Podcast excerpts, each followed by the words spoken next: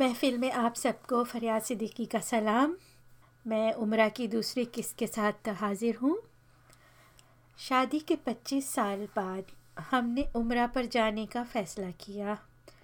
और अल्लाह सुबहाना ताला का शुक्र है जो उसने हमारे लिए जाने में आसानियाँ पैदा की।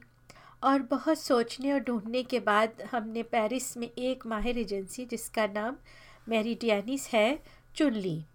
और उनको अपने सफ़र के इंतज़ाम सौंप दिए।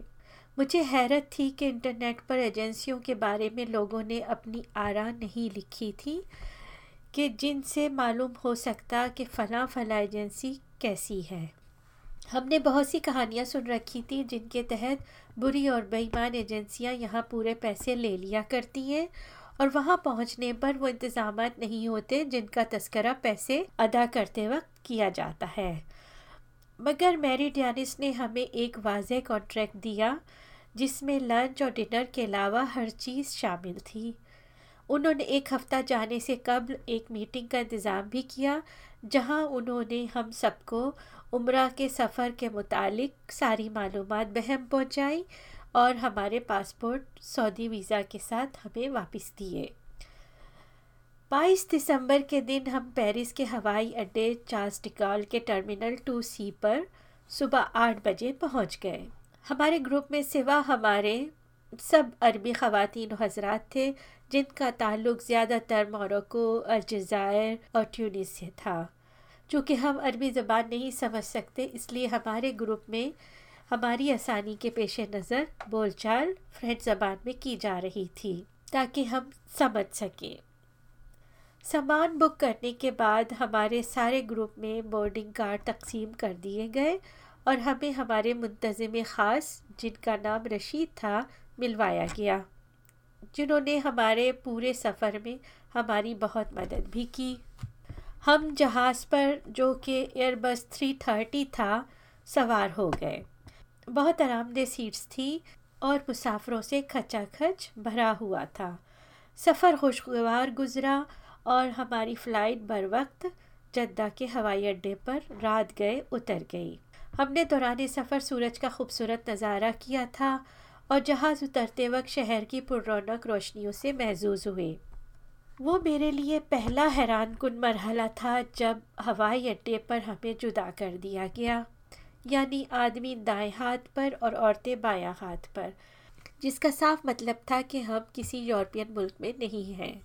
हम दोनों को ही लैंडिंग कार्ड पुर करने को दिए गए थे। मेरा कार्ड ले लिया गया, पर मेरी बेगम का वापस नहीं लिया गया।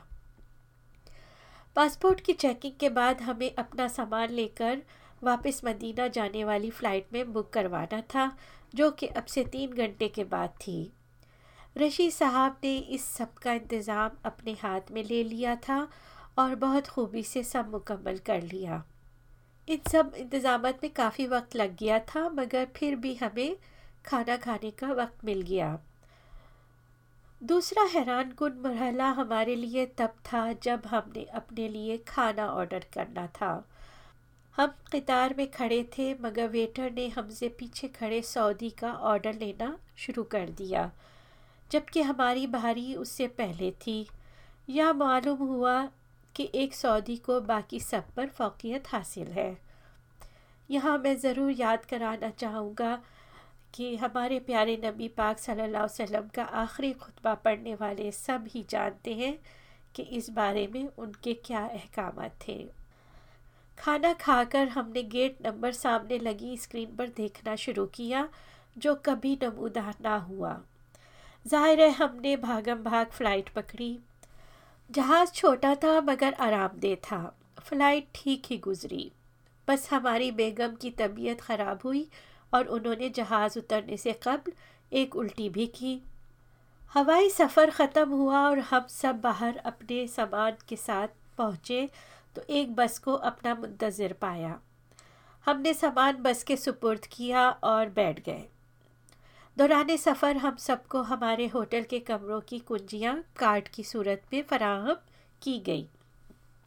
हमारे कमरे का नंबर 201 था, जो कि होटल के बाया जानब था। हम लोग रात के 12 बजे से कुछ पहले अपने होटल पहुँच गए थे। हमने फजर के वक्त तक आराम किया। नमाज़ पढ़ने जब हम मस्जिद नबवी गए, तब उसकी शान और ख़ूबसूरती ने हमें मबहूत कर दिया। यहाँ हम फिर से अलग हो गए क्योंकि औरतों के दाखिल होने के दरवाज़े मुख्तलिफ़ हैं। मुझे खुशकिस्मती से मस्जिद के सबसे अगले हिस्से में जगह मिली, जहाँ हमारे प्यारे नबी सल्लल्लाहु अलैहि वसल्लम का मकबरा है। यह हिस्सा औरतों के लिए बंद है, इसलिए नमाज़ के बाद मैं अपनी बेगम को दरवाज़े के करीब ले गया और मैं उनको बताना चाहता था कि मैंने अंदर क्या देखा है। हम दोनों शौक में आगे आए तो एक गार्ड ने मेरी बेगम को डांटा और हाथ से परे होने का इशारा किया। हम दोनों हैरान रह गए और मेरी बेगम की आँखों में आँसू आ गए। फिर हमें वो दरवाज़ा मिल गया जहाँ से औरतें अंदर जा सकती थीं। मगर यहाँ बहुत रश था और औरतें जो कि वहाँ की मुंतज़िब थी, कुछ अच्छा सलूक नहीं कर रही थी। यहाँ इस मुक़दस जगह पर ऐसा बर्ताव देखकर मेरी बेगम ने आगे जाने का फ़ैसला तरक कर दिया। हम कैसे एक अच्छे मुसलमान हो सकते हैं जब हम इस जगह का एहतराम और एक दूसरे की इज़्ज़त ना करें? यहाँ हर तरफ़ कंस्ट्रक्शन का काम हो रहा था, इसलिए दिन रात बहुत शोर हंगामा बरपा रहता था। वो लोग शायद इबादत करने की जगह को और कुशादा कर रहे थे। होटल बस ठीक था हर रोज़ दो मिनरल पानी की बोतलें फ्राहम की जाती थी। कभी होटल वाले कमरों को साफ़ नहीं करते थे, उनसे पूछ ले तो कर दिया करते थे। यूँ कह लें कि बस मुनासिब होटल था। मस्जिद के विज़िट के बाद हम खाना खाने के लिए होटल के ही रेस्टोरेंट में चले गए। लेंटिल सूप बहुत मज़ेदार था और दूसरी खाने की प्लेट्स भी बहुत जायकेदार थी। और हम दोनों ने अपनी शादी की सालगिरह की ट्रीट समझकर ये खाना खाया। सर्दियों के दिन है, इसलिए नमाज़ों के टाइम जल्दी जल्दी आ जाते हैं और हम सारा दिन मस्जिद से होटल और होटल से मस्जिद ही जाया करते हैं और यहाँ मस्जिद में हमें बहुत सुकून मिलता था। खाना खाने के बाद आराम का वक्त बमुश्किल ही मिलता था, इसलिए ईशा की नमाज़ के बाद ही शहर में चल फिर कर देखा। खाना खाने के लिए मुनासिब जगह ढूंढना भी एक मुश्किल काम था। वहाँ फ़ास्ट फ़ूड की भी बहुत सी दुकानें थी, मगर बहुत रश रहता था, इसलिए वहाँ जाने की हम दोनों ने कभी हिम्मत ना की। होटल के बराबर में एक पाकिस्तानी रेस्टोरेंट भी देखा।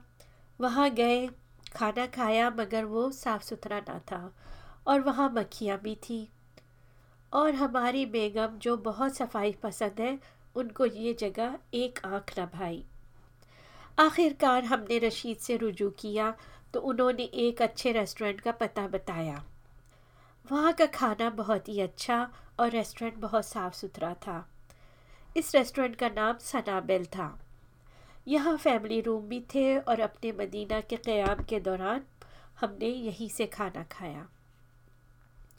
बस एक बात थी कि यहाँ खाना ऑर्डर कर कर आप कम अज़ कम एक घंटे तक भूल जाएँ। इसकी वजह ये थी कि रेस्टोरेंट के मालिक ने बहुत कम स्टाफ रखा हुआ था और कस्टमर बहुत थे। बेचारे वेटर्स जिनको देखकर तरस ही आता था भागम भाग ऑर्डर्स पूरा करते थे। बहुत से कस्टमर गुस्सा होकर चले जाते थे क्योंकि उनका खाना इतनी देर से नहीं आया। मगर हम दोनों सब्र के साथ इंतज़ार कर लेते थे क्योंकि वहाँ अच्छा और साफ़ खाना मिलता था। और वेटर भी हमें जान गए थे और हमारा बहुत ख्याल रखते थे और मैं उनको टिप भी ज़रूर दिया करता था। मदीना में कंस्ट्रक्शन के काम की वजह से सड़कों पर बेानतहा रश होता था। मुसाफरों की बसें रोज़ाना मदीना से मक्का रवाना होती थी। इस सारे में सड़क पार करना बहुत मुश्किल मरहला था। हमने यहाँ से शॉपिंग नहीं की क्योंकि हम मदीना से अपना सामान बढ़ाना नहीं चाहते थे। हमारी ट्रैवल एजेंसी ने मस्जिद कुबा जाने का अहतमाम किया हुआ था। ये इस्लाम की तारीख़ की पहली मस्जिद है। मैंने वहाँ नमाज़ पढ़ना शुरू की तो मालूम नहीं मुझे क्या हुआ पर मुझे बहुत रोना आ रहा था और ऐसा मुझे नमाज़ के ख़ात्मे तक महसूस होता रहा। ऐसा पुरजोर और गहरा एहसास मुझे अपने पूरे मदीना के विज़िट में ना हुआ था और मैं वो फीलिंग्स कभी नहीं भूल सकता। इसके बाद हम ओहद के पहाड़ पर गए, जहाँ मुसलमानों की दूसरी जंग हुई थी और नबी सल्लल्लाहु अलैहि वसल्लम के ऑर्डर्स फॉलो ना करने की सूरत मुसलमान हार गए थे। इसके बाद हम सब एक अजवा खजूर के फार्म पर गए वहाँ हमारी तवाज़ो चाय और दही के साथ की गई। वहाँ के मुलाजमीन ने खजूर के दरख्त पर नंगे पाँव चढ़कर खजूरें उतारी और फिर वो कैसे खजूर के पत्तों का सहारा लेकर ज़मीन पर उतरे, ये सब बहुत कमाल का तमाशा था। हम सबने उस फॉर्म से बीस रियाल पर किलो अजवा खजूरें ख़रीदी। एक रोज़ नमाज़ के बाद हमें सबको एक कॉन्फ्रेंस जो कि मदीना की तारीख़ से मुतालिक थी, में बुलाया गया। मगर ये कॉन्फ्रेंस ज़्यादातर बहुत सी बुरी आदतों के बारे में थी, जिसमें आजकल के मुसलमान पड़ गए हैं। सऊदी प्रोफेसर ने वीडियो पर हमें दिखाया कि किस तरह से लोग आदमियों की इबादत करते हैं बहुत से सियासी और इस्लामी लीडरों को भी दिखाया गया, जिनको लोग सिजदा भी करते हैं। और कुछ वीडियो में दिखाया किस तरह लोग कब्रों पर जाकर अपनी हाजात मांगते हैं। बहुत ही शॉकिंग तस्वीर थी, जो हमने पहले कभी नहीं देखी थी। हमारा पूरा ग्रुप अरबी लोगों पर मुश्तमिल था, और उस ग्रुप में सिर्फ़ हम ही पाकिस्तानी थे। हमारा सर शर्म से झुक गया जब हमने बहुत से इमेज पाकिस्तानी अवाम की देखी। कुछ इमेज अफ्रीकन ममालिक की भी थी। इस कॉन्फ्रेंस का मैसेज क्लियर था कि हमें जो भी कुछ चाहिए, हम सिर्फ़ अल्लाह से मांगे और किसी से नहीं, क्योंकि अल्लाह का कोई शरीक नहीं। वक्त तेज़ी से बीत गया और हमारे मदीना से मक्का जाने का दिन आन पहुँचा।